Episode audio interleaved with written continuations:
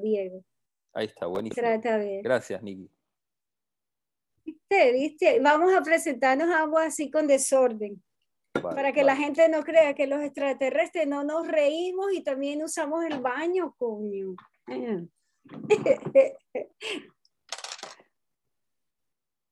Hola a todos, gracias por estar aquí. Hoy mi canal no se va a llamar Nikki como usualmente lo llamo cuando me presento. Realmente ni siquiera me presento, pero hoy tengo a un ser que somos ambos anfitriones de nuestro programa. Él, él es renombrado y también tiene un canal de YouTube, la cual muchísimas personas lo ven. Yo voy a dejar que él mismo se presente porque este es el programa de él y mío, así que mi nombre es Nikki, porque él va a decir que las mujeres primero, pero yo voy a dejar que él se presente como él quiera. Sí, Niki, hola, ¿cómo Diego. estás? Buena, buena, buenas tardes. Eh, sí, yo soy Diego Alonso, eh, soy arquitecto, estoy en, en la ciudad de Buenos Aires, vivo en la ciudad de Buenos Aires, en Argentina. Eh, bueno, y un saludo muy grande a tu audiencia, Niki.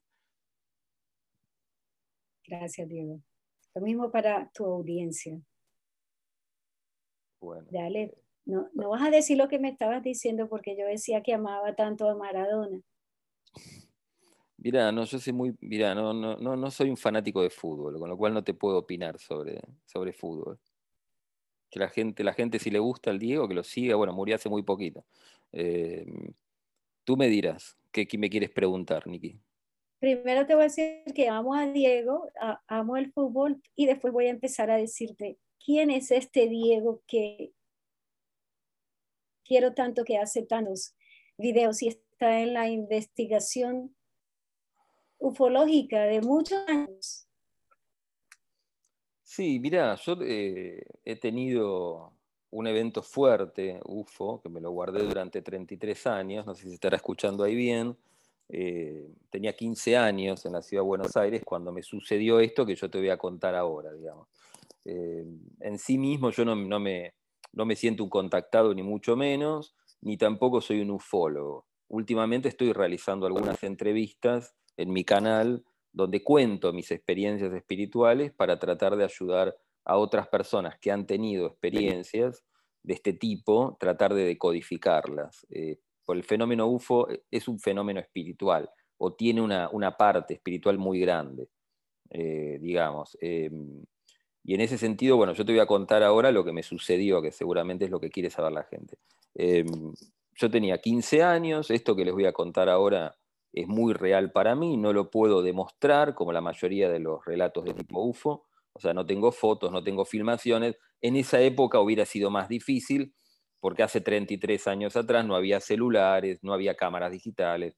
Eh, pero bueno, lo voy a contar igual. Yo no vivo del tema UFO, no soy un contactado ni un gurú, solo soy arquitecto, digamos, y tengo una familia normal. Lo que voy a contar es un, relato muy real para mí. Después está en la gente creer o no creer. A mí me da lo mismo, digamos, que me crean o no. Yo no hago un proselitismo de mi historia, digamos. Yo lo que sí trato es de influenciar positivamente, quizás a, de 100 personas, a una persona le sirva el relato y bueno, hice mi tarea, digamos. En ese sentido nada más. Bueno, ¿qué es lo que me, lo que me sucedió cuando yo tenía 15 años? Bueno, mi, las casualidades en el fenómeno UFO no existen. Eh, mi mamá y mi hermana se fueron a la casa de... Yo vivíamos en un quinto piso de un departamento en el centro de la ciudad de Buenos Aires, en el barrio de Caballito Flores, que es justo en el medio de la ciudad de Buenos Aires. No sé si se estará escuchando bien ahí, tú después me dices, Nicky, si te está escuchando bien o no. Eh, yo, estaba, yo estoy en el centro de la ciudad de Buenos Aires, o sea, vivíamos en un quinto piso, sobre un departamento que daba un pulmón de manzana, daba hacia una plaza eh, interior de, de, una cuadra eh, o de una manzana de la ciudad de Buenos Aires.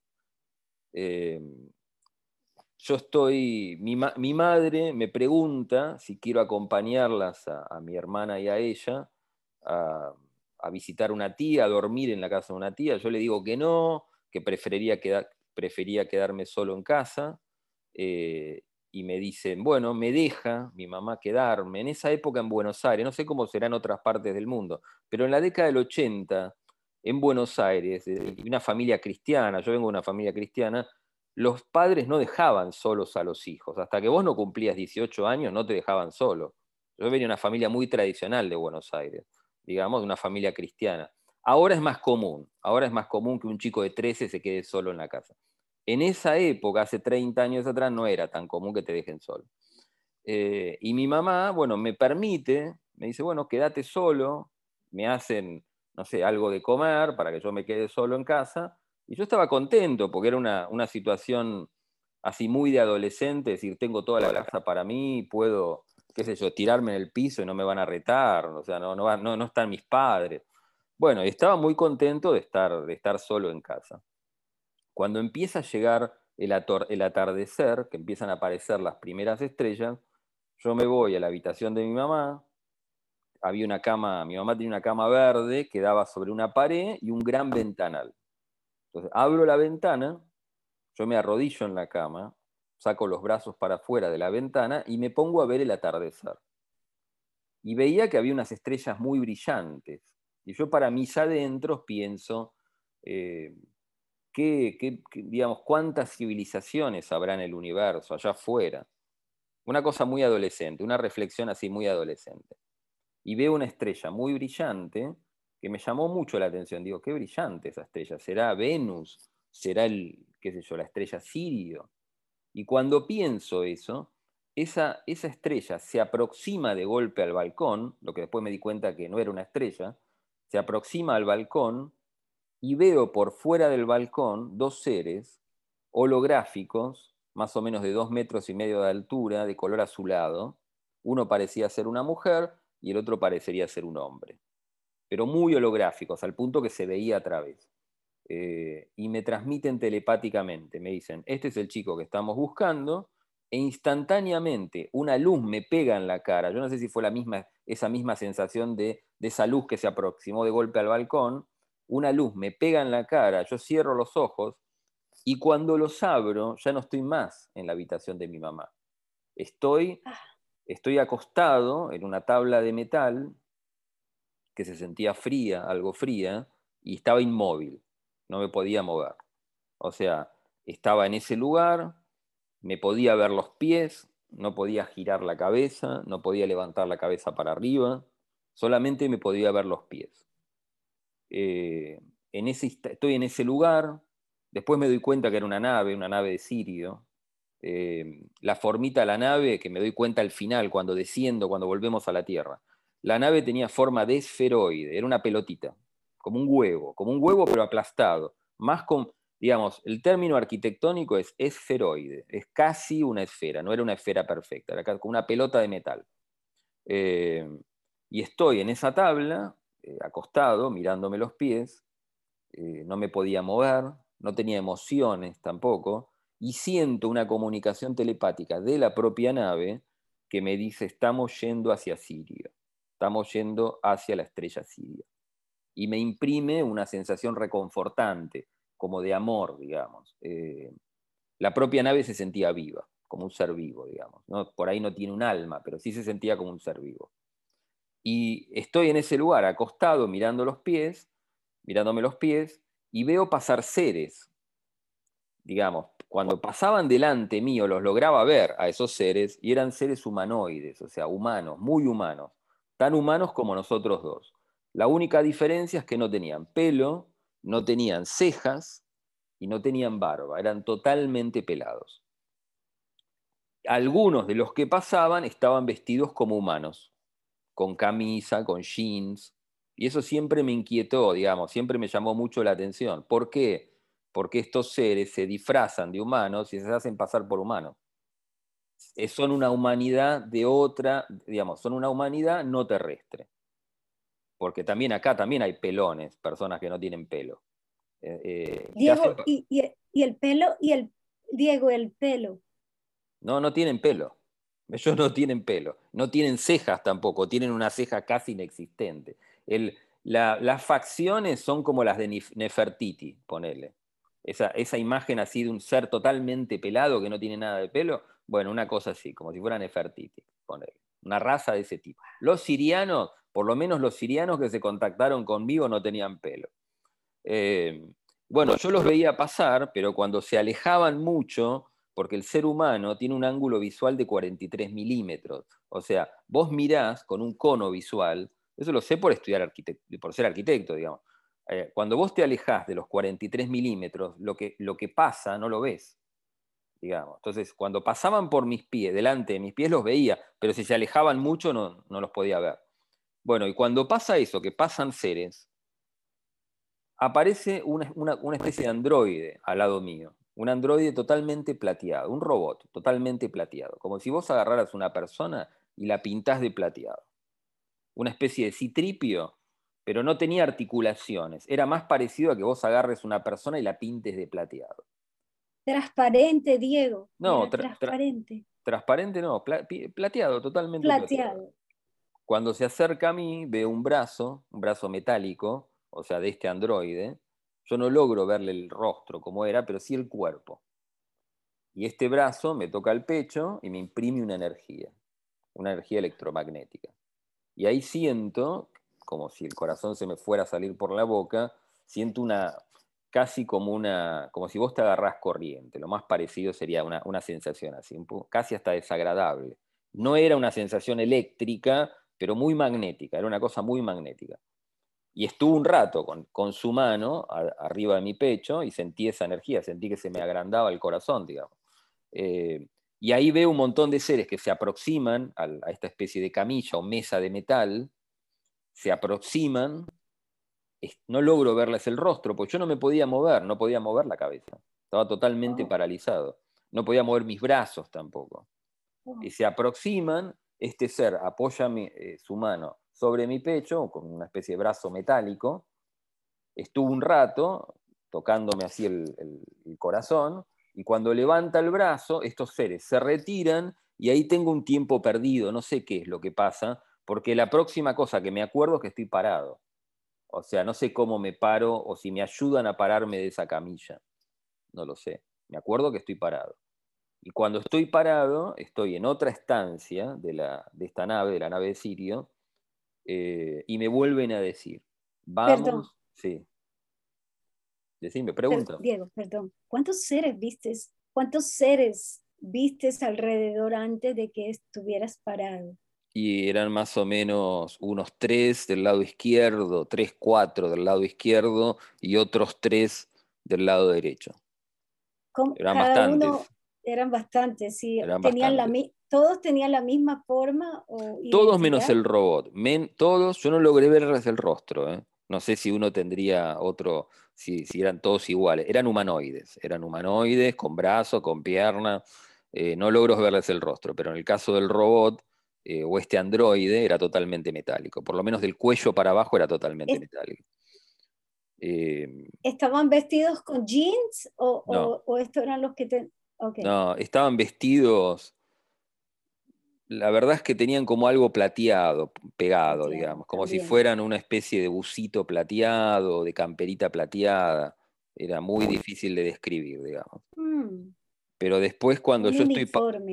Como si fuera, ponele un uniforme. Eh, después cuando yo me encuentro parado en la nave, eh, ahí vuelvo a recibir una comunicación telepática de uno de los seres que me dice, estamos yendo hacia la estrella Sirio, vamos hacia la estrella Sirio y ahí vuelvo a sentir una, un amor por parte de la nave. La, digamos, la nave eh, tiene, te imprime emociones y ellos la manejan con el pensamiento. Hasta donde yo pude, puedo entender, no tenía control en la nave. Era una, una esfera totalmente hueca. Ellos le indicaban con el pensamiento dónde tenía que ir y la nave instantáneamente aparecía ahí. Era una, digamos, hasta donde yo lo puedo entender, una tecnología 80.000, 100.000 años en el futuro. O sea, es una cosa totalmente lúdica. De hecho, no tenía ventanas la, nave. La nave vos te acercabas mucho al panel exterior y se hacía totalmente transparente. Pero no es que se hacía un poquito transparente, se hacía muy transparente y gran parte del panel y te daba una imagen muy lúdica de vos estás flotando en el medio del espacio. Y si te alejabas se volvía, se volvía a hacer el metal. Era una cosa muy, muy, muy lúdica. Los, materiales de cuarta dimensión son así, son, son relativos y la cuarta dimensión es totalmente relativa. o sea eh, que entre, entre más te alejabas no había visibilidad, pero al acercarse podías perfectamente ver lo que estaba afuera. Sí, se hacía gran parte, digamos, eh, traslúcido, pero muy traslúcido, vos mirabas para afuera. Ahora te voy a contar el relato y vas a ver cómo lo cuento. Em, yo cuando estoy parado en esta segunda estancia, ya no estaba más esa mesa de metal, hasta donde puedo entender era una estancia que estaba delante de este lugar que parecía, digamos, como un, como si fuera como un quirófano, digamos. Eh, yo estoy delante y ahí aparecen estos seres, estos seres eh, sirianos, y me empiezan a contar una historia. Eh, me dicen, por ejemplo, me empieza, la, comunicación fue telepática, pero la telepatía no solo son frases, sino van acompañadas de imágenes y hasta una película. Lo que hace muy poquito, digamos, empecé a estudiar el caso de, de Siragusa en Italia, él lo llamaba Solex Mal, la comunicación astral. En realidad no es astral, es telepática, pero no es solamente, uno cree que la telepatía es solamente una frase que vos, vos la sentís en tu cabeza, pero no es solamente eso, es imágenes. Te envían una frase, imágenes y hasta una película para que vos entiendas lo que te quieren decir. Yo lo entendí perfectamente. Ellos lo que me decían es que del sol sirio salen cordones de luz Primero que la civilización, ellos lo que me contaban telepáticamente es que la civilización humana es conocida desde hace eones. Que ellos conocían, no es que llegaron acá por casualidad, sino que conocen la civilización humana desde hace eones.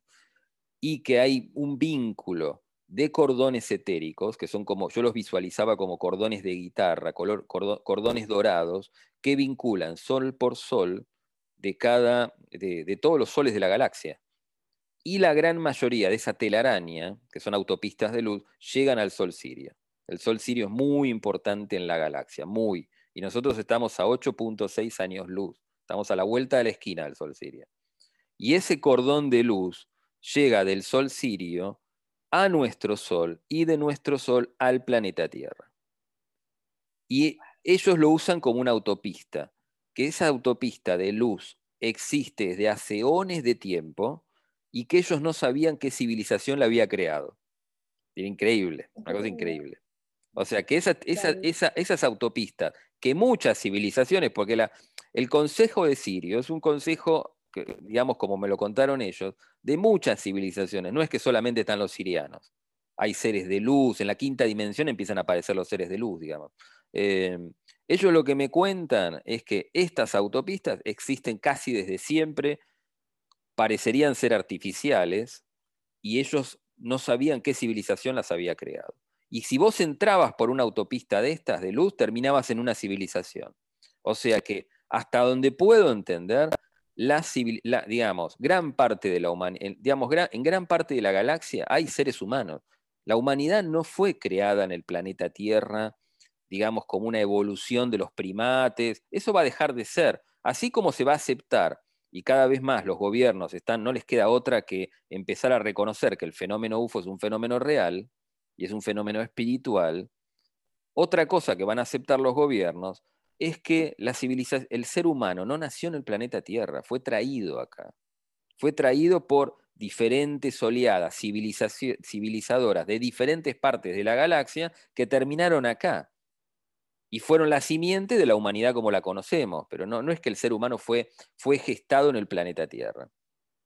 Y estos seres, lo, que, me, lo, que, me, lo, que, me lo que me comentan es que telepáticamente es que el, el Consejo de Sirio o la civilización de Sirio maneja la espiritualidad de este sector de la galaxia. Y las decisiones sobre el ascenso espiritual, que la, digamos el camino ascensional de la humanidad, a través de las dimensiones, hasta donde lo que podríamos llamar utopía, que es vivir eternamente felices, en las dimensiones a partir de la quinta dimensión, el camino más corto o ascensional es a través del Sol Sirio.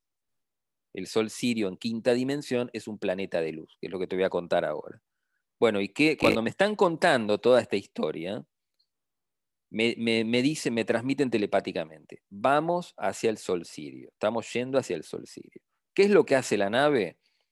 La nave, en vez de ir viajar directamente hacia el Sol sirio, pasa por el Sol. Y vos lo sentís, de, vos no tenés inercia dentro de la nave. Vos la nave, se mueve la realidad holográfica por fuera de la nave. No es que se, vos tengas inercia como en un auto que frena de golpe y van todos hacia adelante. No hay inercia dentro de la nave. No hay ruidos. No hay, no, hay, vértigo. No hay vértigo, no te mareas, no sentís nada, no hay ruido, porque también toda la comunicación son telepáticas, entonces no hay ruido, y caminás por dentro de la nave que se siente metálica y no hay repiqueteo de los pasos tampoco y la luz es inmanente. Yo digo, yo hasta donde yo recuerdo estaba todo iluminado, pero no había foquitos, digamos. Em, y la nave, y esto que yo te estoy contando es muy real para mí y yo, no sé, habré hecho 50 entrevistas en la web y siempre lo cuento de la misma manera porque es lo que me sucedió, digamos. Yo me lo guardé durante muchos años.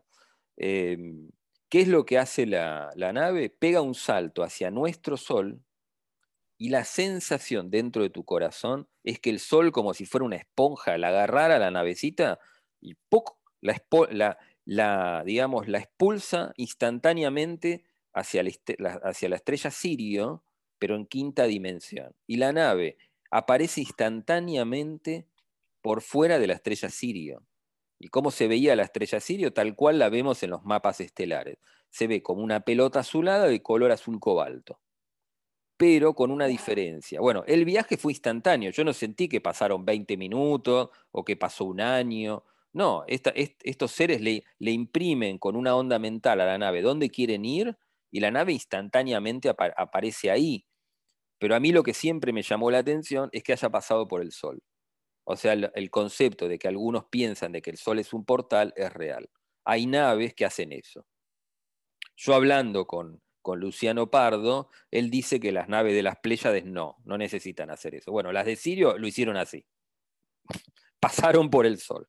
Y vos sentís que la nave como que rebota en el Sol, o como si el Sol fuera una esponja que la agarrara la nave y la arrojara hacia, hacia la estrella Sirio, y la nave aparece por fuera de la estrella Sirio.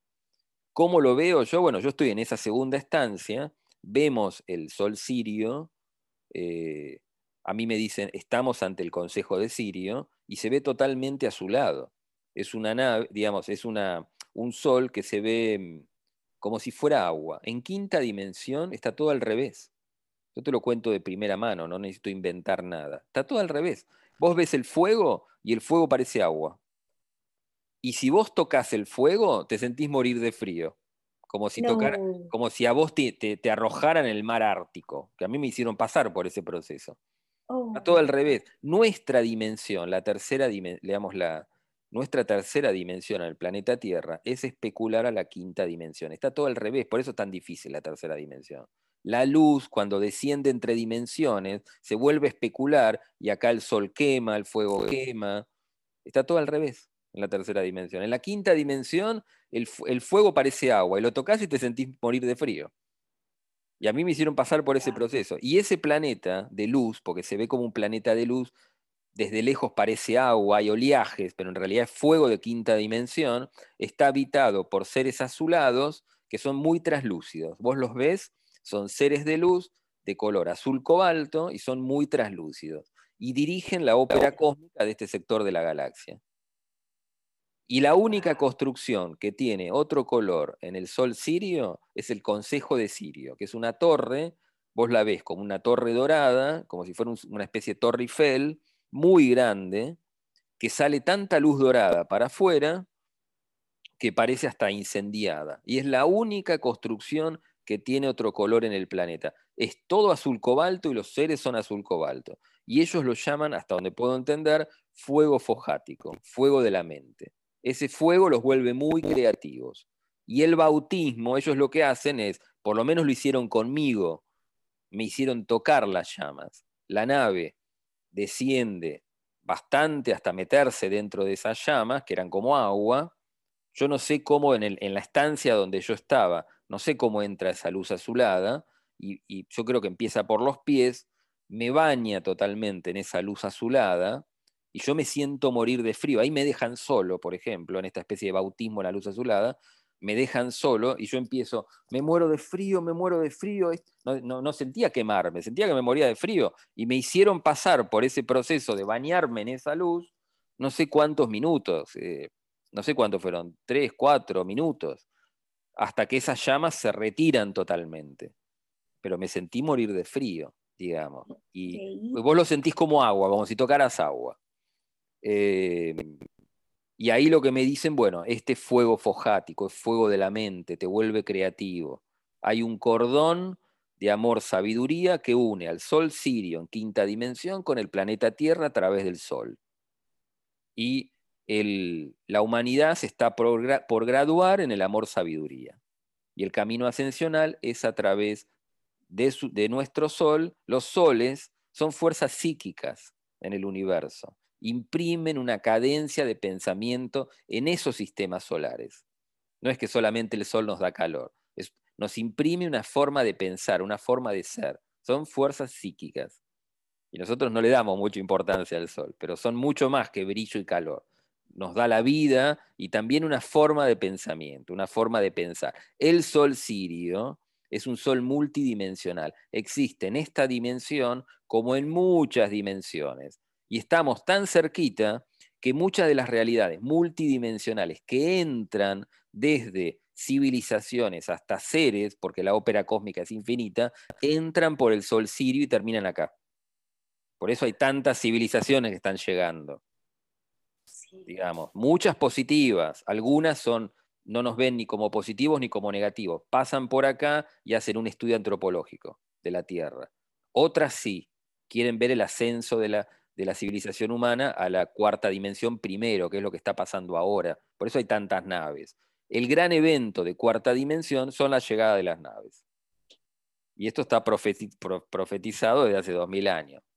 Digamos, va a pasar, está pasando. Ahora las naves están 10, 15, no sé, 15 minutos arriba de las ciudades. En la década del 90 estaban dos o tres minutos, cuatro. Y lo que va a empezar a pasar ahora es que las, naves van a quedar arriba de las ciudades horas. Y por eso los gobiernos están apresurando. Claro. Se, te fue, se te cortó un pedacito. ¿Viste por horas? Por horas. Van a va a empezar a pasar eso. Por eso los gobiernos están apresurando a contar toda esta historia. Porque las naves no se van a ir y son reales.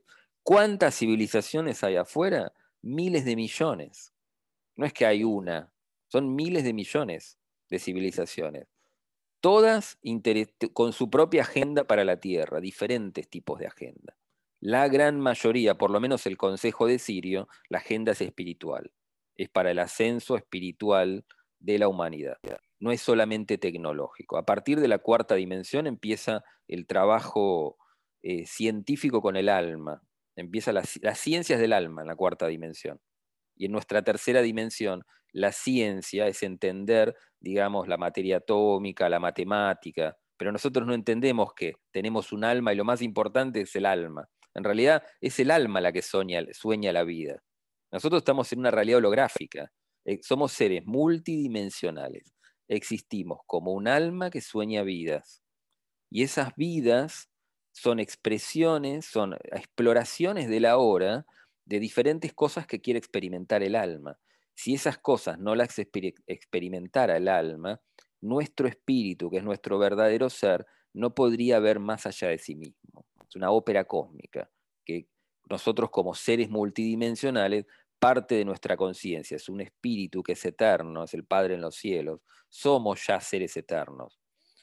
Y, parte es un alma, un alma que sueña vidas. Y esa ensoñación es una ensoñación holográfica, una ensoñación cuántica, como la película Matrix, digamos. O sea, el alma es nuestro verdadero ser y fundamentalmente el espíritu que es lo eterno, lo que no se puede destruir. Eh, en ese sentido, esa gran ópera cósmica, nosotros tenemos que volver a recuperar o volver a entender que somos un alma que está soñando esta vida. Y la va a soñar hasta el final, de la manera en que el alma quiera. Cuanto más colaboremos con el alma, más fácil es la vida. Si le ponemos muchas trabas al alma, el alma, esta sombra, porque el cuerpo físico no es más que una sombra, le pone límites. Y esos límites son cuando nos damos cuenta que nos pasan cosas malas. El alma no quería ir por ahí, quería ir por el otro lado. ¿Mm? Somos un avatar, somos un avatar holográfico, digamos. Tenemos que empezar a entender eso. Yo después del evento de Sirio, a las tres semanas, tengo un samadhi, un éxtasis espiritual.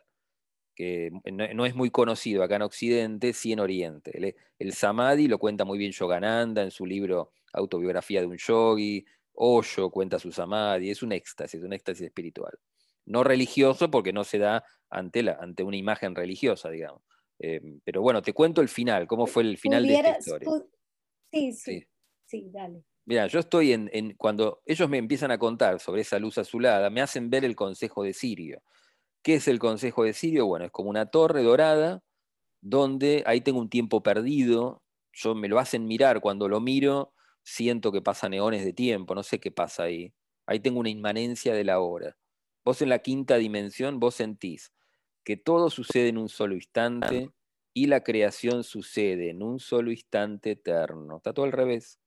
Nosotros, vos ahora, yo quiero, quiero, quiero capturar el instante y no puedo, se va entre los dedos hacia un futuro incierto, no sé qué va a pasar dentro de una hora. En la quinta dimensión es solo ahora.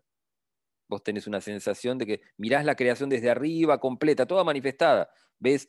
Tenés una sensación de ver todas tus vidas en un instante, todas tus vidas manifestadas. Somos seres que, digamos, que no solamente existimos como esta vida, hemos existido en muchas vidas y todas en el ahora, como si fuera un gran mandala. todas están conectadas cuánticamente, todas esas vidas. Es increíble. Vos tenés una inmanencia del ahora, está todo al revés, inclusive hasta el tiempo. El tiempo real, universal, es a partir de la quinta dimensión, donde se percibe la hora eterno. Hay una hora eterno donde toda la creación se manifiesta como un hecho manifiesto. Por eso uno nunca tiene, digamos, la no es que hay una creación, una co-creación ya está todo manifestado. Vos lo único que haces con tu mente, si vos pensás fuertemente en algo, es atraer lo que ya es, porque toda la manifestación existe como un hecho manifiesto, en un solo instante. Es increíble. Esto lo podemos, podemos charlarlo en, la cantidad de videos que quieras, pues yo estoy para esto ahora, para contar esta historia. Así que podemos hacer un montón de videos. Yo te voy a contar ahora te voy a contar el final de cómo retornamos a la Tierra. Bueno, en un momento me dicen, vamos a retornar a la Tierra, la nave pega un salto hacia nuestro Sol, el Sol de vuelta, tengo una sensación dentro del corazón, que la, el Sol como si fuera una esponjita la agarra a la navecita y la expulsa hacia el planeta Tierra, y la nave instantáneamente, más rápido que el pensamiento, aparece por fuera del planeta Tierra. No es que tardamos ocho años luz en viajar a Sirio, no, el viaje fue instantáneo y la vuelta fue instantánea.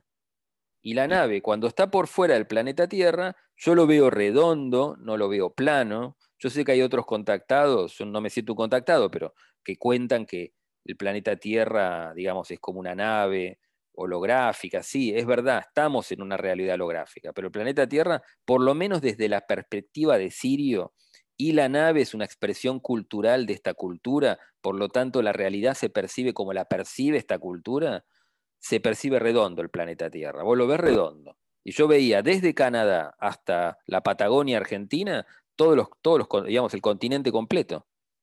Y la nave instantáneamente se desplaza hacia, hacia la ciudad de Buenos Aires y yo veo pasar, yo estaba muy cerca de un panel y veo pasar las nubes muy rápido para arriba, pero muy rápido. Y casi instantáneamente estamos arriba de la ciudad de Buenos Aires, del barrio Caballito y no sentís nada dentro de la nave. Lo único que vos ves es que la realidad por fuera de la nave se mueve, y si se mueve muy rápido como una nube, que vos no entendés qué es lo que pasa ahí. Pero en realidad lo que, se, lo que hace la nave, hasta donde yo puedo entender, es, digamos, la tecnología de Sirio desplaza las realidades paralelas tan rápido y lo que se mueve es el exterior. La nave nunca se mueve. Lo que se mueve son las realidades paralelas. Porque, ¿qué pasa? La nave en sí misma es una construcción de su conciencia. Y lo que vos descubrís después de un samadhi es que vos nunca te movés. Lo que se mueve es tu conciencia. es lo que va a descubrir la humanidad futuro. Sí. Cuando vos te reís y te agarrás así de la oreja, en realidad es tu conciencia la que se movió, no tu cuerpo. Es tu conciencia la que se mueve. ¿Por qué? La conciencia es una cuerda vibrante que vibra millones y millones de veces por segundo. Y en ese vibrar salta entre realidades paralelas que son verticales, que es un eco, que tiene, es una plasticidad que tiene el universo, un eco. Y esas realidades paralelas existen y son, y son reales, son millones. Y lo que hace la conciencia es las recorre Y como son tan similares unas a otras, crean la ilusión que vos te movés. Que vos moves tu mano, que te moves, que el planeta se mueve, pero es una ilusión. Es tu conciencia la que fabrica la realidad. Y las naves se mueven igual las naves de Sirio, hasta donde yo lo puedo entender. Habrá otras naves que tienen algún combustible, qué sé yo, las naves que hablaba, que hablaba John Sadansky, porque yo con los años fui leyendo alguna, la vida de algunos otros contactados, más allá que yo no me siento un contactado. Habrá naves que por ahí, no sé, tengan algún tipo de combustible. Las de Sirio eran totalmente abstractas, ni siquiera tenían ventanas. Y ahora te voy a contar cómo descendimos de la nave. La nave lo que hizo primero, y por qué yo sé que este viaje no fue una alucinación y fue real, porque me hicieron ver cómo dejaban a las personas en los balcones de la ciudad de Buenos Aires. La nave lo que hizo es, se aproximó mucho un balcón, me lo hicieron ver tres veces el proceso antes de descender yo. Se aproximó mucho un balcón, la nave lo que hizo es, abrió la compuerta, cuando se abría la compuerta y se cerraba, los átomos se fusionaban y vos no podías distinguir dónde estaba. O sea, no había remaches o como una puerta de un Ferrari que tiene un milímetro de, diferencia, ¿no? La, nave fabricaban con la mente, hasta donde yo puedo entender, la, la, compuerta. La compuerta era como la boquita de un emoticón, era así una cosa, una curvita. Abría y cuando cerraba se fusionaba y volvía a estar la carcasa entera. Es increíble, digamos. Y, y lo que hizo esta nave, se aproximaba mucho un balcón, abría la compuerta, la persona salía. Ahí me di cuenta que fueron más personas en este viaje, no fui el único. Más allá que yo estuve solo en la estancia con estos seres. Bajaba la persona levitando, la hacían levitar a su balcón, primero con los, los brazos en harto, después bajaba los brazos, entraba por su balcón a su cama, no te dejan parado. ¿Por qué? Porque cuando vos salís de la cuarta dimensión, te queda una sensación rara en el cerebro y te podés caer. Entonces, lo hacían ir caminando hasta su cama, lo dejaban sentado y la pelotita hacía así, ¡pic! y aparecía instantáneamente en otro balcón. La persona cuando se agarraba la cabeza estaba 20 minutos agarrándose la cabeza así hasta que salía del trance. Te queda una sensación rara, no es automático salir de la cuarta dimensión. Vos, y ahora después te voy a contar cómo se sienten las dimensiones. Eh, bueno, fuimos a otro balcón, volví a repetir el proceso. Se abría la, escotilla, salía la persona levitando, se aposaba en su balcón, bajaba los brazos, iba caminando hasta su cama, se sentaba y lo mismo, se agarraba la cabeza, porque te quedó una sensación rara como de mareo, hasta que la, veían que la persona estaba sentada y la pelotita, pic, iba a otro balcón. Instantáneamente aparecía en otro balcón. Cuando me toca mi turno de bajar, bueno, la, nave se aproxima mucho al balcón, hasta tocarlo. Se abre la compuerta, yo bajo levitando hasta mi balcón, me hacen dar vuelta, es como que me pidieran que me dé vuelta. Cuando yo me doy vuelta, la veo a Sofía, que es un ser de luz, en el medio de alrededor de entre 12 y 15 seres. Sofía, que es un ser de luz, yo enseguida me di cuenta que era eterno. Vos cuando estás cerca de un ser de luz, de verdad, vos lo sentís eterno. Lo primero que sentís, este ser es eterno. Y después se ven todos como preadolescentes, como contaban la, gran mayoría de los mitos griegos. Vos lo los ves, por ejemplo, Sofía parecía una, una nena de 14 años, 15 a lo sumo. Yo la veía como un preadolescente, la vi de esa manera, digamos. Eh, y después al estar con otros seres, con otros seres parecidos, la gran mayoría parecen preadolescentes, de 12 años. Lo ves como chicos. Yo cuando estuve muy cerquita de ella, me di cuenta enseguida que era un ser diferente. ¿no? Más allá que vos la veas como humana, no se siente como humana, vos la sentís eterna. Y cuando yo me quise acercar, y cuando me acerco entro en éxtasis, en un éxtasis melancólico que es el éxtasis que imprime Sofía, una melancolía por el saber arcano. Yo empecé en un éxtasis, así que no me puedo alejar de ella, lo sabe todo, me lo va a enseñar todo. Eh, entro en un estado del cual no puedo salir, o sea, estoy varios, no sé si varios minutos en ese estado de éxtasis. Eh, es la energía que imprime Sofía, digamos, una, una, es casi un bautismo o un bautismo en su aura después te cambia, cambia la vibración de tu cuerpo y de tu conciencia y nunca pensás de la misma manera. Yo a partir de ese momento nunca dejé buscar la sabiduría en todas las formas posibles. estuve en el taoísmo, en el budismo, en la teosofía, en la biblioteca teosófica, en escuela arcana, estuve en todas las escuelas esotéricas que hay en el mundo, tratando de entender lo que me sucedió. Eh, y Sofía se ve como una princesa.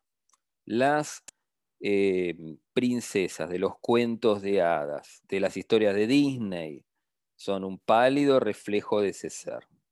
Yo no tuve un éxtasis mariano, sí, son un pálido reflejo de ese ser. pero yo, yo quiero saber cómo le veías el, el cabello, cómo, cómo era en ese momento su ropa. Y, a ver, eh, la ropita era, por ejemplo, no sé, como si tuviera, como una princesa, como si tuviera un trajecito, como si tuviera un trajecito con, hasta donde me puedo acordar, creo que tenía como una especie de pollerita, como una princesa. Vos te das cuenta enseguida que estabas, que estabas ante un ser diferente, no una, no una nena vestidita de princesa, sino una princesa. Vos lo sentís así. Yo estoy ante un ser divino y el cabello y la cara. El, el, cabello era, digamos, castaño, quizás un poquito oscurito, eh, un poquito de rubio, digamos, un castañito así, no, no platinado, y la carita era muy, muy bonita, muy bonita, digamos, eh, pero, o sea, extremadamente bonita. Pero no te llamaba, a mí lo que no me llamó la atención no era tanto la, la belleza física, porque era una construcción. Estos seres toman un cuerpo físico para crear un efecto en el plano físico. Los seres, los seres digamos que a partir de la quinta dimensión, que aparecen los seres de luz, toman cuerpo físico, porque si no vos no entenderías nada. Si vos vieras una masa de luz que te habla, no entendés nada. Entonces toman un cuerpo físico para que vos, para que el mensaje que ellos quieren brindar sea más entendible para la conciencia humana. Pero esos seres, los seres, los seres divinos, como Sofía, ella nunca me dijo el nombre que tenía. Yo le puse Sofía por sabiduría. Em, digamos, o como puede llegar a ser un Cristo, una María, no necesitan cuerpo físico. Toman un cuerpo físico para que sea entendible el mensaje, si no, no entendés nada. Digamos. Y en ese sentido yo la vi como algo, digamos, como un ser muy bonito, muy. Pero enseguida me, me di cuenta que era eterno y que era una princesa. las historias de las princesas en, la tierra, son un pálido reflejo de ese ser en particular. Yo después con los años, bueno, ahora para ver, voy a contar el final, cómo es que termino en la, cama de mi mamá. Eh, ella, me, se comunica telepáticamente conmigo y me dice, te vas, a, te vas a recibir en el año 2008. Primero me dice, en 20 años de este momento, la energía del planeta Tierra va a crecer eh, y después me dice, te vas a recibir en el año 2008, te vas a casar en el 2010 y tu hija va a nacer en el 2012. Y ahí yo lo que hago es bajo, digamos, me doy vuelta, empiezo a caminar hacia la cama de mi mamá, lentamente, me siento en la cama de mi mamá, me agarro la cabeza porque tiene una sensación rara, no, no un dolor de cabeza, una sensación rara me agarro la cabeza, estoy un rato, como unos 20 minutos agarrándome la cabeza hasta que salgo del trance y me dolía mucho el pecho. Entonces me levanto la remera y tenía unas marcas, un pentágono dibujado en, la, en el corazón. Eran cinco marcas redonditas como si me hubiera quemado con monedas. Y yo no me animé a mostrárselas a mi mamá. ¿Por qué le voy a decir? Le voy a decir, mira, vino una nave, no me iba a creer. Mi mamá, mi mamá era muy, muy católica, muy, no me iba a creer. Sí. Entonces me lo guardé durante 33 años, pero digamos, no fue un viaje astral ni tampoco fue una ensoñación o una alucinación, fue un viaje real. Esto que a mí me ha pasado, yo el, el, único relato que encontré parecido a lo que me pasó es el relato del Dante siendo llevado de la mano por Beatrix a las dimensiones superiores. Lo que cuenta el Dante en la Divina Comedia es real, es real, no es una fantasía. Él lo cuenta como un canto, son 33 cantos. Y de ahí viene la Divina Comedia. En realidad se llamaba la Comedia. Después, eh, eh, digamos, un Boccaccio, creo que fue un escritor florentino, le puso Divina. Entonces quedó la Divina Comedia. La historia del Dante, yendo a las dimensiones superiores hasta terminar en la última dimensión, que es el canto 33, donde ven la imagen final de Dios, es un viaje real que tuvo el Dante. ¿Quién la lleva a ese, a ese viaje?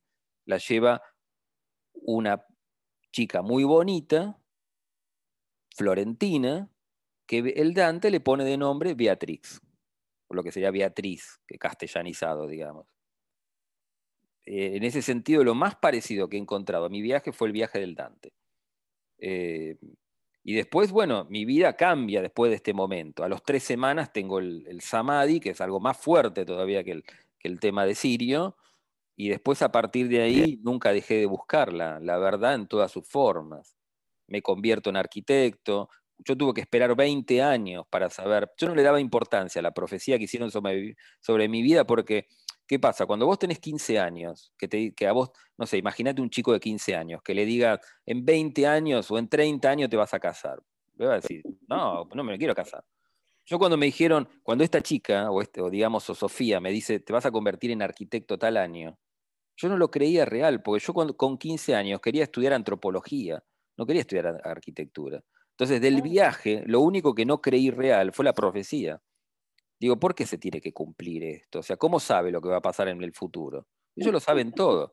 Los seres, los, seres eternos lo saben todo. ¿Por qué? Porque en la quinta dimensión la realidad la ven manifestada la ven manifestada totalmente, entonces no se equivocan. No es como nosotros que hacemos algo, uy, no funcionó, vamos para atrás, vamos a hacer otra cosa. Porque vos solamente ves una porción de la creación, no ves toda la creación manifestada. Los seres de quinta dimensión ven toda la, creación manifestada, no se equivocan, nunca se equivocan. Yo tuve que esperar 20 años de ese momento a ver si se iba a cumplir esa profecía. Y después se cumplió, se cumplió toda.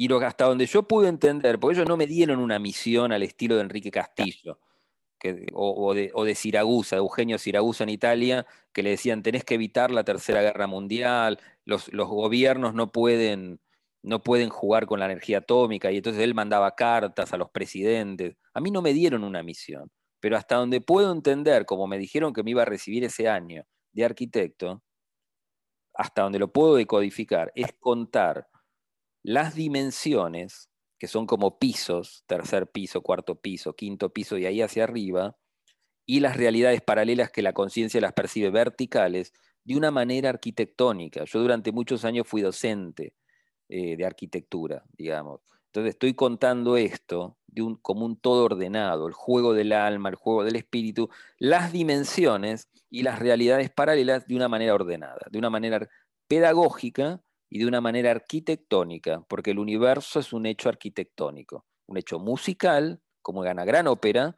pero también es un hecho arquitectónico, geométrico. Entonces lo estoy contando y empecé a partir de octubre del año pasado a contar toda esta historia fantástica de una manera arquitectónica para que la gente lo pueda entender. ¿Por qué? Porque eventualmente todos vamos a ser llevados en naves y vamos a, vamos a empezar a vivenciar este tipo de eh, recorridos, fundamentalmente la cuarta dimensión.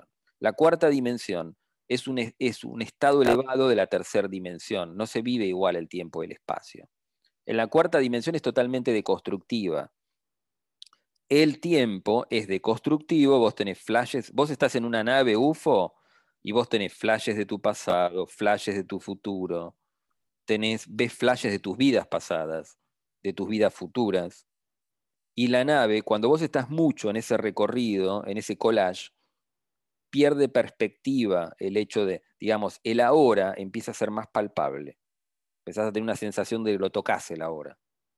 No es como la tercera dimensión que es una ilusión. Vos vas hacia un futuro incierto, decís, ¿qué va a pasar mañana? No sé. Si habrá luz o no habrá luz, o si tengo que ir a trabajar, no sé. Digamos, vos no sabés lo que va a pasar mañana. Es, vos el tiempo lo percibís como un pasado que pasa por un presente muy fugaz, que no lo puedes agarrar, no lo puedes sostener, y el futuro, digamos, vas hacia un futuro incierto. En la cuarta dimensión es un collage. Vos tenés flashes de tu vida futura muy lejana, flashes del pasado, y el, el presente empieza a ser cada vez más palpable.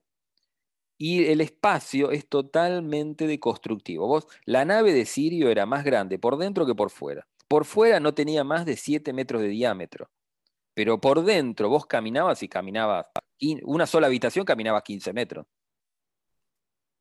¿Por qué se vive así? Porque ellos lo que hacen, hacen vibrar la materia atómica, la hacen saltar a la cuarta dimensión y la cuarta dimensión se perciben, las cosas son, vos las podés tocar, pero son deconstructivas.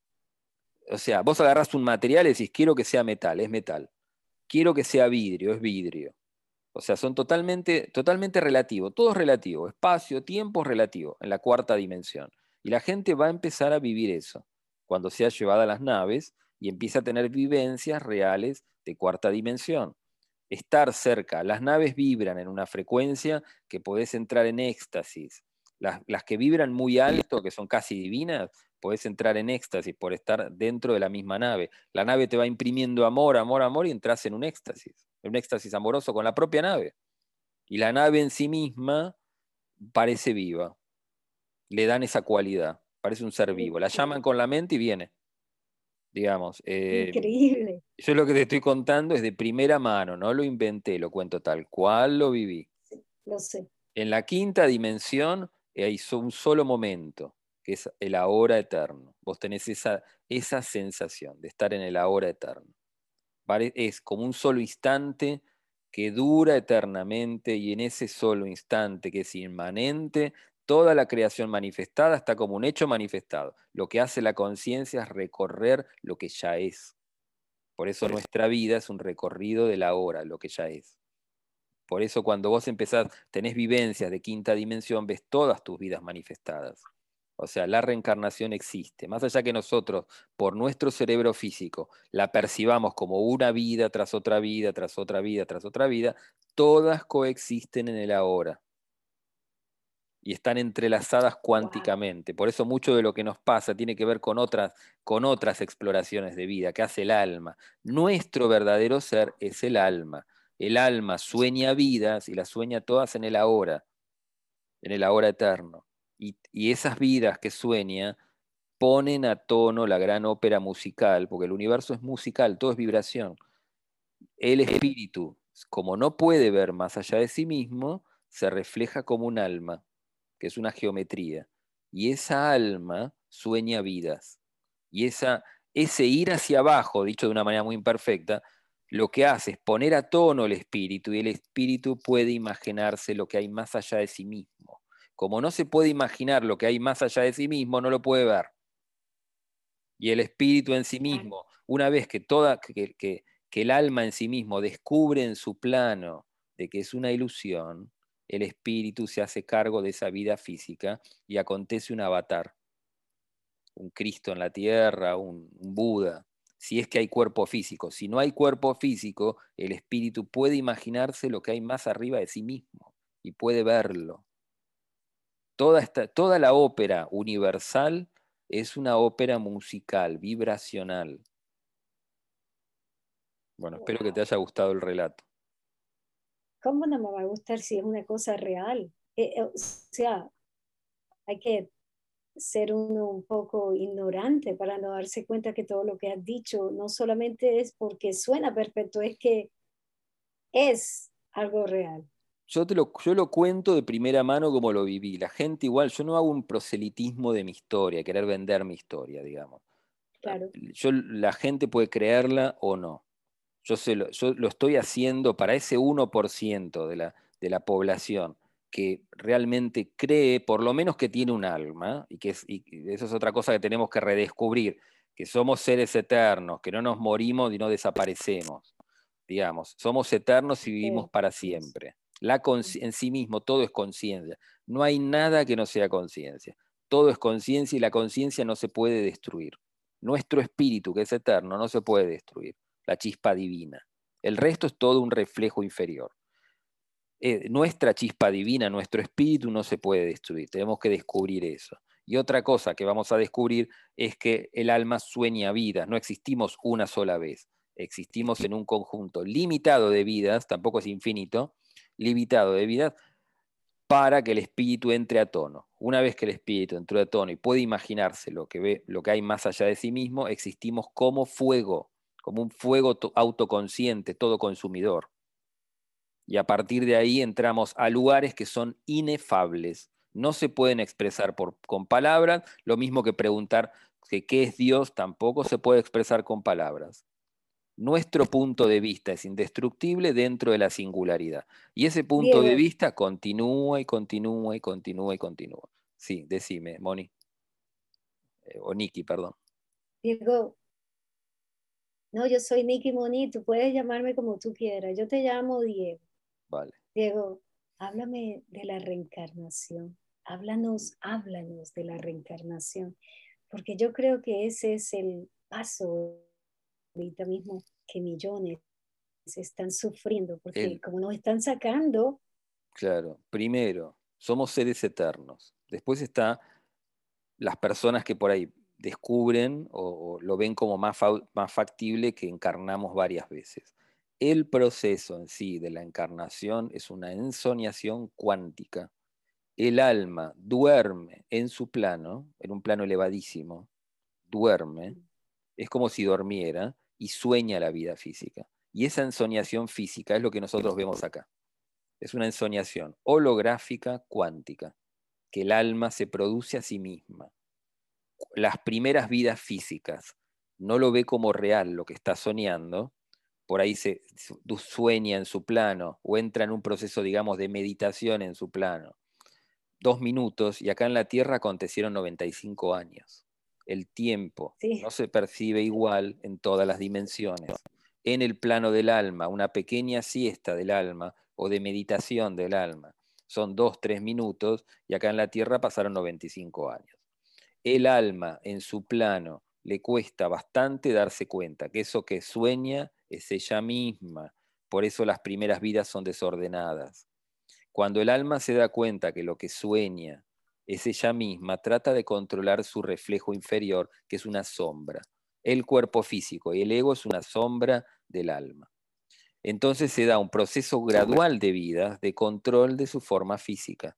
Cuando controla su forma física, se da una gran dualidad, alma, cuerpo físico, espíritu. Y el espíritu empieza a ser evocado y empieza a inundar esa vida. Eventualmente el alma, carente, el alma es un cuerpo de deseos. ¿Por qué sueña vidas? Porque es un cuerpo de deseos. Desea cosas, desea convertirse eh, en médico, desea crear una empresa. ¿Por qué, ¿Por qué el alma sueña vidas? porque el espíritu carece de experiencia espacio-temporal.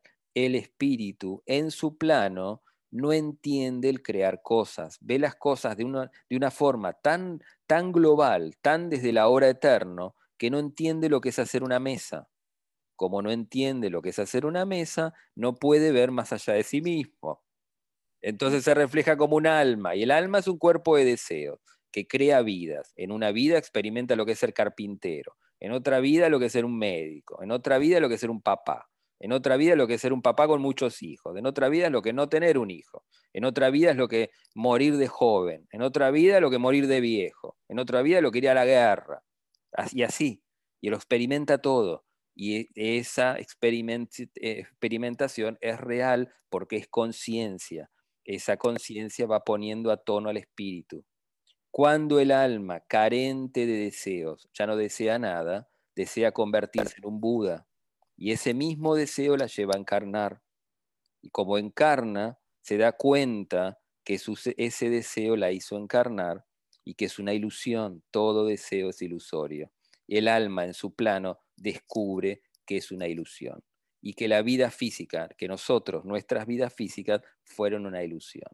Lo real es el haber pasado por esta dimensión, la tercera dimensión, y quedarnos con toda esa experiencia. Cuando el alma descubre en su plano que es una ilusión, se evapora y toda esa experiencia colapsa en el espíritu, en nuestro verdadero ser, en la chispa divina.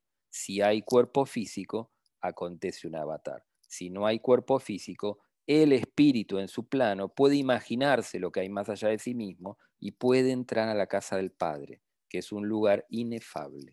No se puede describir. Hay una gran revelación de luz ahí. Un fuego que lo consume todo. Yo te lo estoy contando uh. cómo es la ópera cósmica entre espíritu, alma y cuerpo físico. Los seres. ¿Cómo es la transición? Perdón, ¿cómo es la transición entre pasar de, de la vida, de estar uno manejando, caer uno en este accidente y salir del cuerpo, ir. ¿Cómo es esto para esta transición? La transición, vos sentís, depende, digamos, vos decís la muerte, ¿qué pasa con la muerte? La, muerte es una ilusión, no existe como tal. Digamos, cuando...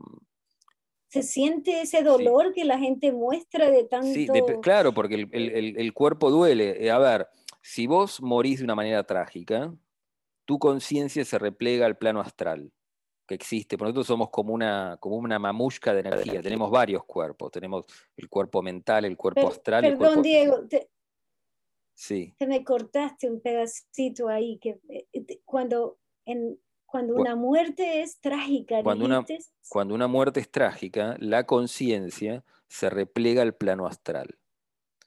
Y en el cuerpo astral, la persona lo más probable es que no sepa lo que le pasó. Un accidente de coche, por ejemplo. No sabe lo que le pasó. Y está ahí, se queda cerca del cuerpo. Por eso muchas veces hay visiones de, de entidades cerca de donde hay personas que han desencarnado, porque uno no sabe lo que le pasó. Si depende del estado de conciencia de esa alma y ese espíritu. Si, si, el, si el espíritu es más elevado, directamente el alma despierta en su plano y se terminó esa vida. Realmente nosotros desencarnamos cuando el alma lo decide, no es que lo decidimos nosotros. Nuestro verdadero ser es nuestro espíritu, nuestro espíritu, pero también nuestra alma. El alma es la que articula la vida, cómo la quiere vivir y cuándo terminarla, cuándo terminar el sueño. Lo más increíble es que nosotros ya hemos muerto muchas veces. ¿Por qué? Porque el alma despierta en su plano. Tenemos que sacar la palabra muerte y empezar a pensar en que, que la conciencia se repliega. Por nosotros le tenemos miedo a la palabra muerte, cuando en realidad no existe tal cosa. ¿Por qué no existe la muerte? porque la vida es una ensoñación cuántica. Por eso, si nosotros fuéramos reales, muy, muy reales, moriríamos y no habría ningún tipo de trascendencia. Pero la hay. ¿Por qué? Porque la tercera, cuarta, tercera y cuarta dimensión son mentales. El universo es mental, es una mente, más allá que nosotros lo veamos como algo superfísico. Nosotros tocamos la mesa y al otro día la vamos a tocar y va a estar ahí, pero en realidad es un pensamiento, un pensamiento que emanó de nosotros mismos. Es un pensamiento. Estamos en, estamos en un universo mental, en una mente. Cuando el alma en su plano quiere despertar, despierta y termina la vida física, que puede terminar desde una muerte, desde un anciano hasta una muerte trágica.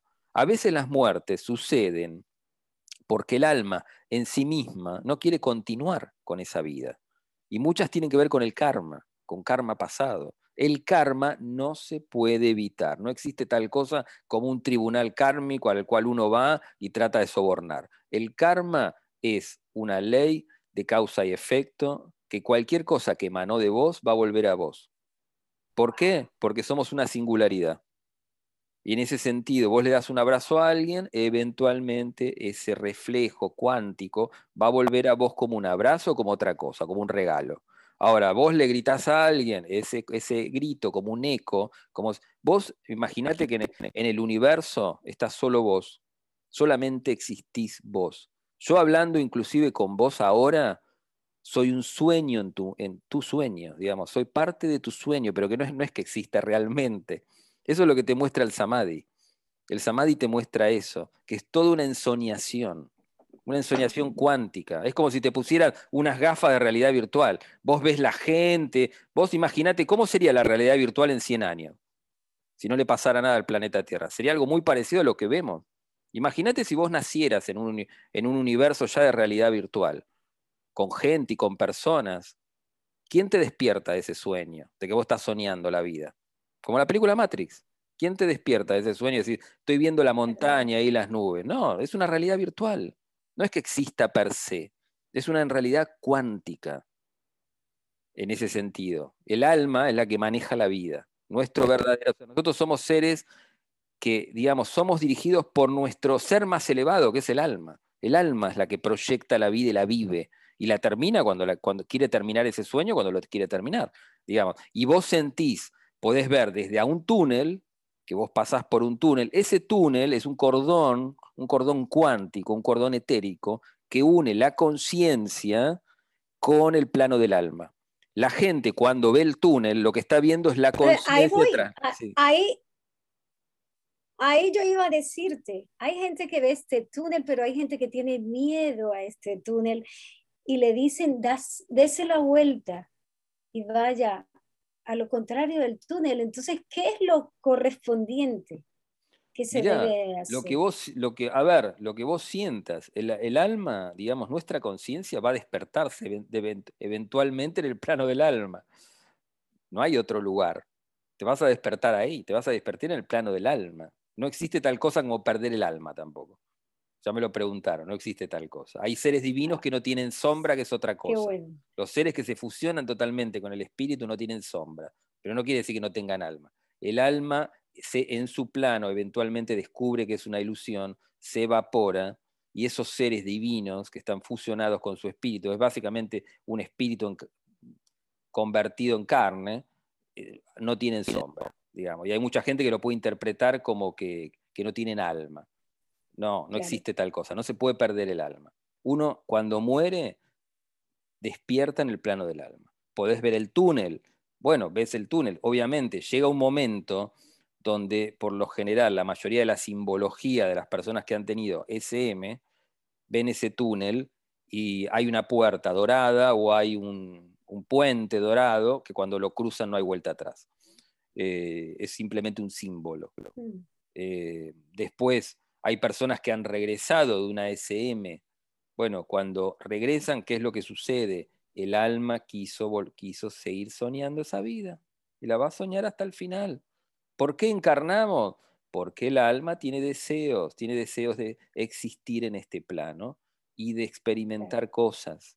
Por eso se da la encarnación. En realidad es un proceso que no sería encarnación, sueña la vida, es una, una ensoñación cuántica la sueña, la va a soñar hasta el final, hasta sacarse todos los deseos. ¿Cuándo se saca todos los deseos? Los últimos deseos son muy espirituales, son convertirse en un avatar.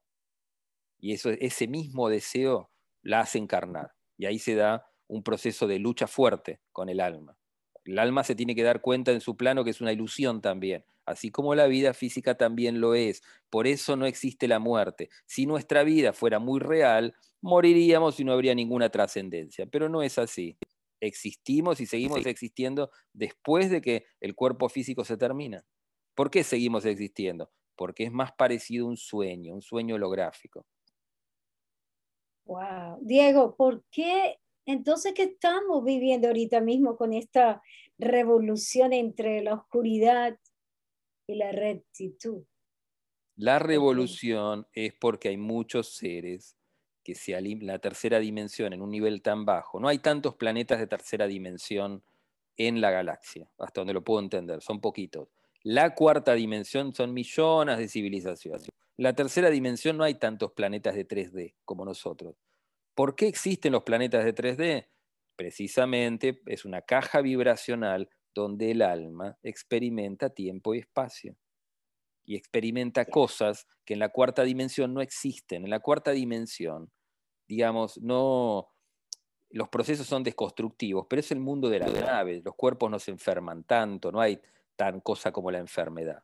En la quinta dimensión es un plano divino, los, seres eh, se expresan como cuerpos y necesitan un cuerpo, no hay enfermedad, son eternos.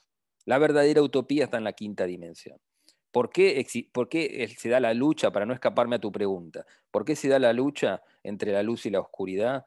porque, digamos, el universo experimenta la dualidad y las dualidades se viven muy fuerte en la tercera dimensión. Y esas dualidades se expresan como seres, muchos seres, que se alimentan de la energía humana, de la energía no del cuerpo físico, sino de la energía emocional humana. Entonces lo hacen guerrear al ser humano constantemente para tenerlo como alimento emocional. Eso va a empezar a desaparecer a medida que, y ya está desapareciendo. Y los gobiernos ya no pueden controlar tanto. Y todo este sacrificio, y, y, todo este sacrificio de sangre y envoltura de babies, del robo. Mira, yo todo eso no. Mira, esclavitud. Todo, todo, eso no lo sé. El ser humano está, ha estado, digamos, nuestro planeta Tierra está fuertemente influenciado por algunas civilizaciones negativas que la ven al ser humano como una amenaza. Y también hay civilizaciones positivas. Entonces, es como es arriba, es abajo, como es adentro, es afuera, es una ley hermética. mucho del desorden que hay en la Tierra es porque arriba también lo hay, pero también hay civilizaciones de luz que nos ayudan. Eventualmente el planeta Tierra va a dejar de estar en cuarentena, la, luz va a descender a la Tierra y va a haber una gran celebración. Y van a, van a acontecer lo que muchos, muchos eh, escritos eh, hablan de los mil años de paz pero está todo dentro de la gran ópera cósmica. Si no hubiera algo que tensione, notas musicales que tensionen la música para abajo, no habría, digamos, si vos todo lo que experimentaras fuera felicidad y eternidad, vos nunca sabrías lo que es morir. El morir es una, es, una simulación, pero no lo, no lo experimentarías, ni el dolor, ni el perder un familiar.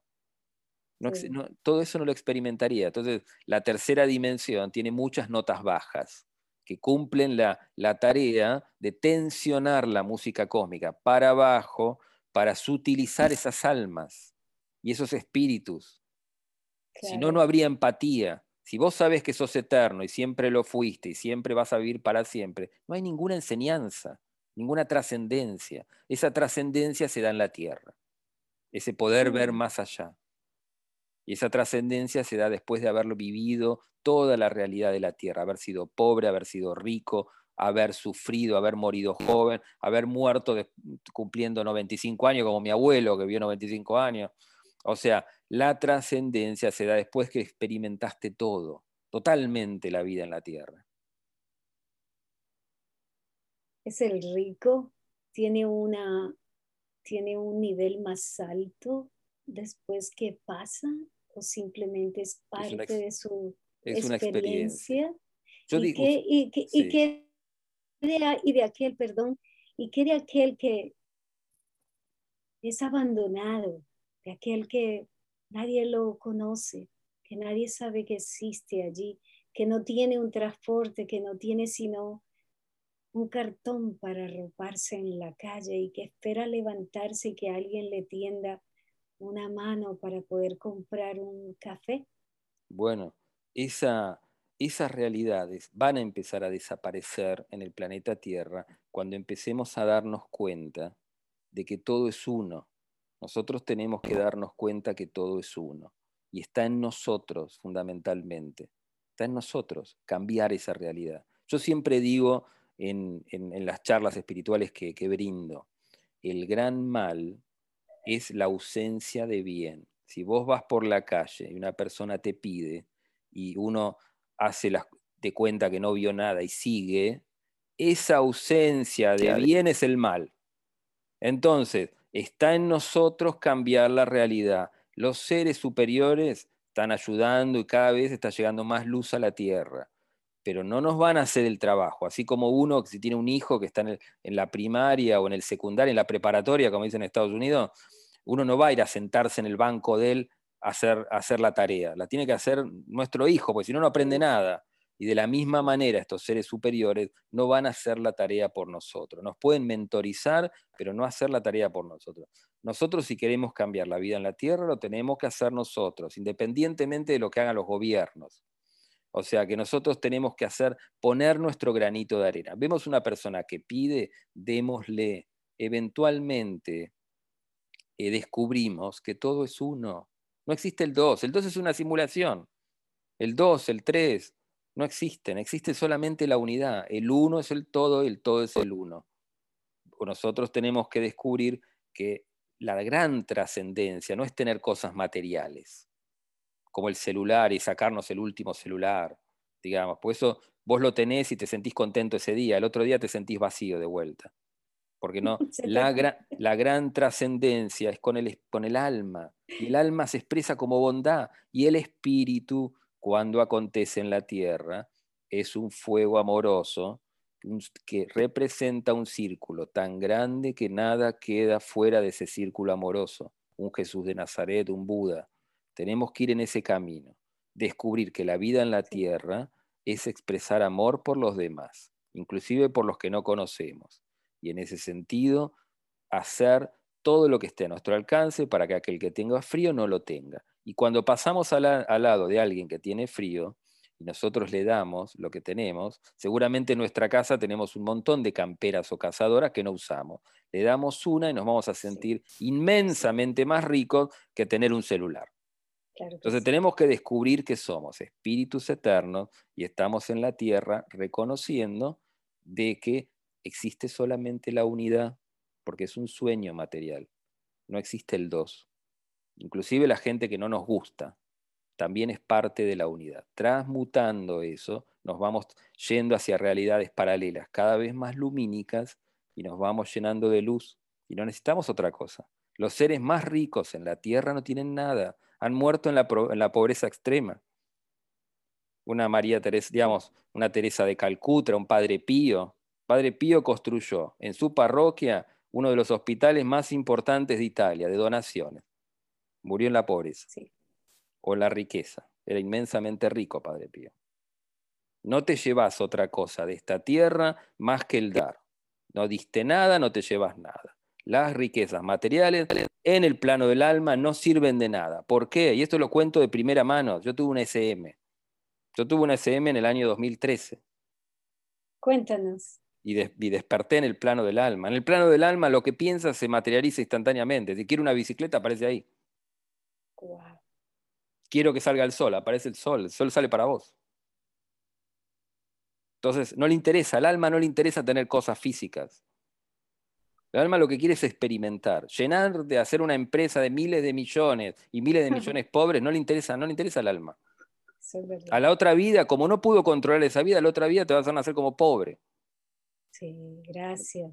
Entonces, esas, nosotros tenemos que descubrir eso, descubrir que somos eternos, y tenemos que aprender a darlo, tenemos que hacer de a poquito.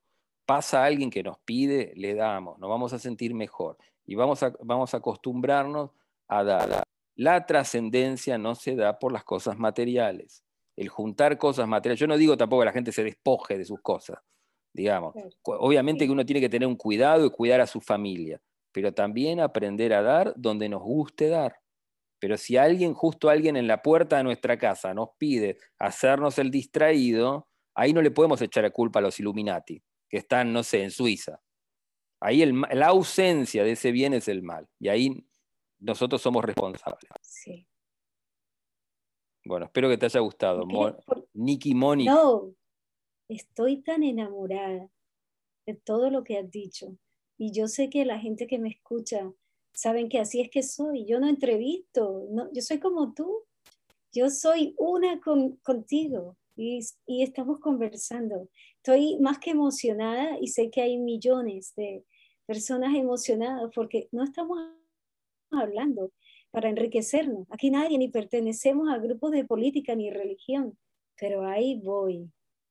Bríndame este, este deseo de escucharte, hablándome de esta sinvergüenzura en la cual cuando yo tenía dos, tres años, cuatro, acompañaba a mi abuela para ver un Cristo sangrando en la iglesia y tener que aprenderme a mis cinco o seis años una, un libro que se llama la Biblia, donde ahora ese catolicismo se ha vuelto tan sangriento, no lo respetan, no lo, nadie va a la iglesia, yo ya no volví a la iglesia, muchos van porque todavía aman al mismo Jesús, al mismo Dios, al mismo Creador que todos amamos.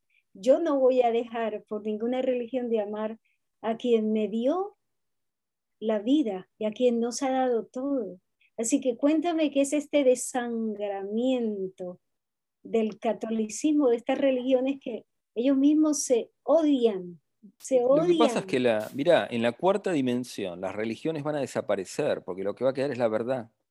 En la cuarta dimensión no hay religiones, existe solamente la verdad y la espiritualidad. O sea, solamente existe, lo que es, que es el espíritu, digamos, o el alma. Existe la espiritualidad, pero no las religiones. Las religiones son un invento humano, de muy de tercera dimensión, que tienen que ver con, con el control humano, el control de las sociedades, igual que los gobiernos. Las, en la cuarta dimensión las religiones van a ser reemplazadas por la verdad, por lo que es van a desaparecer. No significa que vaya a desaparecer Cristo en sí mismo, porque Cristo es un ser de luz, igual que María. Eh, lo, que va, va, a desaparecer es lo, digamos, la forma de control de las religiones. eso va a tender a desaparecer y va a ser reemplazado por la verdad. Yo le decía mami, yo le decía a mami que estoy dando el diezmo. Yo le decía a mami, ese pastor que estáis viendo, a ver, quizás mañana no va a darle la plata al pobre. Ahora mismo ese pastor está siendo castigado por un, no sé, un juez por haber sobrepasado sus límites en volverse rico. Y el pobre, el pobre, eso es lo que duele, Diego, el pobre, ese, ese mismo que tú ves en la esquina, el que ves que no tiene casa ni techo, el que no tiene cómo cobijarse ni tener una tarjeta para asegurarse en un servicio médico. Y bueno, ¿de qué, de qué vale tener edificios, edificios armados por la religión de millones de dólares con la gente pobre? ¿De qué vale eso? ¿Que Cristo quiere eso? Quiere que construyamos edificios, edificios, en vez de, tratar de ayudar a los demás. El mensaje cristiano es otro. Es un mensaje, digamos, dirigido fundamentalmente a los pobres.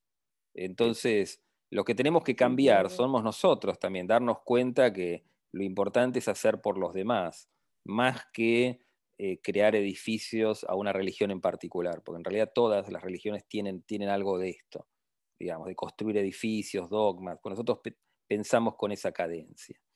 Eh, Moni, creo que llevamos como dos horas ya hablando, ¿no te parece que dejemos algo para otro programa? Sí, tienes tanto para hablar conmigo. Vamos a dejarlo para el otro programa. Sí, claro que sí. Estoy tan encantada que estuviéramos aquí y que hubieras comenzado a contar esta historia que la voy a repetir no sé cuántas veces porque yo, yo estoy emocionada en todo lo que te ha tocado. Aún, bueno, yo cuento lo que viví, digamos. Podemos hacer en otro programa, puedo contar el samadhi, lo que es un samadhi, un éxtasis espiritual, puedo contar cómo, cómo funcionan las naves UFO, puedo contar eh, cómo es un SM, qué pasa cuando vos te despertás del otro lado, cuando, cuando trascendés, en realidad la muerte no existe. O sea, podemos hacer varios programas y yo me, presto a que los hagamos. O sea, me puedes llamar y los hacemos. Estoy encantada. En eh, eh, cualquier hora lo vamos a hacer porque todo, todo esto que te ha tocado es hermoso. Diego, yo voy a, déjame, yo creo que apagué esto. yo creo que es que, es que eres más que una biblioteca. si, no, lo llegaste a grabar, yo lo estoy grabando, te lo paso. te, lo paso por Drive y lo, lo publica. Yo, yo todo lo limpio y entonces pongo muchas, yo me, yo me tomo mi tiempo para hacer las cosas. Claro que sí, porque me gusta que todo lo que cuentas me trae en mi mente imágenes para poner imágenes a ese mundo. No, no, no los tengo a ellos, pero tengo mi película mental de todo que te sacan en esta de esta manera, me parece un sueño, me parece una cosa hermosísima. Mira, ¿cuándo nos vemos otra vez? Bueno, cuando quieras, el fin de semana que viene, el domingo que viene, el otro, cuando quieras. Sí, claro, si, si hacemos esto cada semana para ambos, me parece formidable, podemos ir trayendo los temas que venga, me dicen, mira, Nikki, tenemos esto, métele que yo te escucho y estamos juntos en esto. Bueno, bueno, buenísimo. Eh, Nikki Monic, bueno, te mando, te, mando un abrazo muy grande a la gente que vaya a ver el video también, espero que estén todos bien, ahí en Miami o en el resto de, Latinoamérica, Europa, donde estén. Eh, les mando un, beso muy grande a todos.